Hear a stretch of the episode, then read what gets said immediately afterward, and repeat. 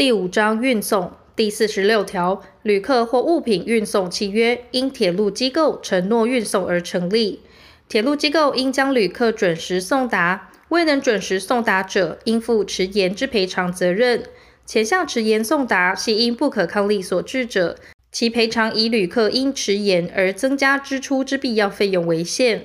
铁路机构应依迟延情形订定赔偿基准，报交通部备查后公告实施。旅客所受损害超过前项赔偿基准者，仍得依据其他法律请求赔偿。第四十七条，铁路运价杂费，非于有关车站公告后不得实施。第四十七之一条，铁路机构经营之一部或全部路线，可串联沿线观光地区，并具观光服务性质者，得以提供之观光服务内涵收取费用，其费用、路线范围，并同观光服务计划，应报主管机关核定。经核定后，由铁路机构公告实施，变更时亦同。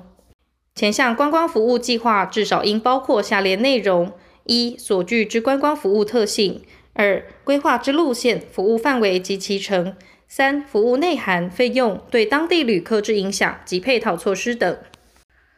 第四十八条，物品依其性质对于人或财产有致损害之余者，除铁路机构已公告办理运送者外，得拒绝运送。前项运送物因申报不符，致铁路机构蒙受损害，托运人应负损害赔偿之责。第四十九条，旅客无票乘车或持用失效乘车票，应补收票价。如无正当理由者，并得加收百分之五十之票价。运送物之名称、性质或数量，如铁路机构对托运人之申报有异议时，得检验之。检验不符，因而致运费不足者，补收四倍以下之差额。第五十条，旅客或托运人托运物品，得依铁路机构规定申报保偿额，并缴纳保费。第五十一条，运送物于交付期间一个月仍未交付时，托运人得视同丧失，向铁路机构请求赔偿，但未能交付之原因不可归责铁路机构者，不在此限。请求前项赔偿时，声明保留原物者，得自接到运送物到达通知之日起一个月内退还赔偿金，领回原物。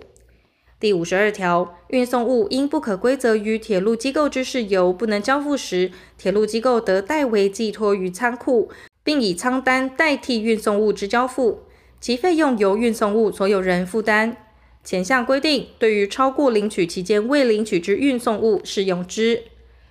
第五十三条，对于所有人不明之运送物、寄存品或遗留物，铁路机构应公告招领。经公告一年后仍无权利人领取时，铁路机构即取得其所有权。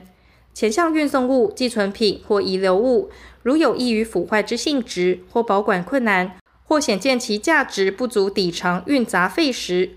铁路机构得于公告期间先行拍卖，保管其价金。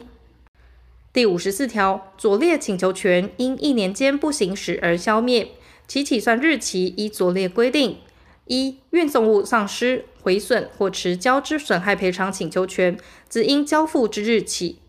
二、运费杂费之补收及退还请求权，自票据填发之日起；三、运送物交付请求权，自交付期间届满之日起。四、代收货价支付请求权，自铁路机构发出已代收契通知之日起。第五十五条，运送物遇有丧失毁损之赔偿，依民法之规定，但其请求权依前条之规定。行李、贵重品、动物及已缴保偿费之运送物，其损害赔偿依其契约。第五十五之一条，铁路旅客、行李、包裹、货物运送。铁路机构责任及其他相关事项之规则，由交通部定之。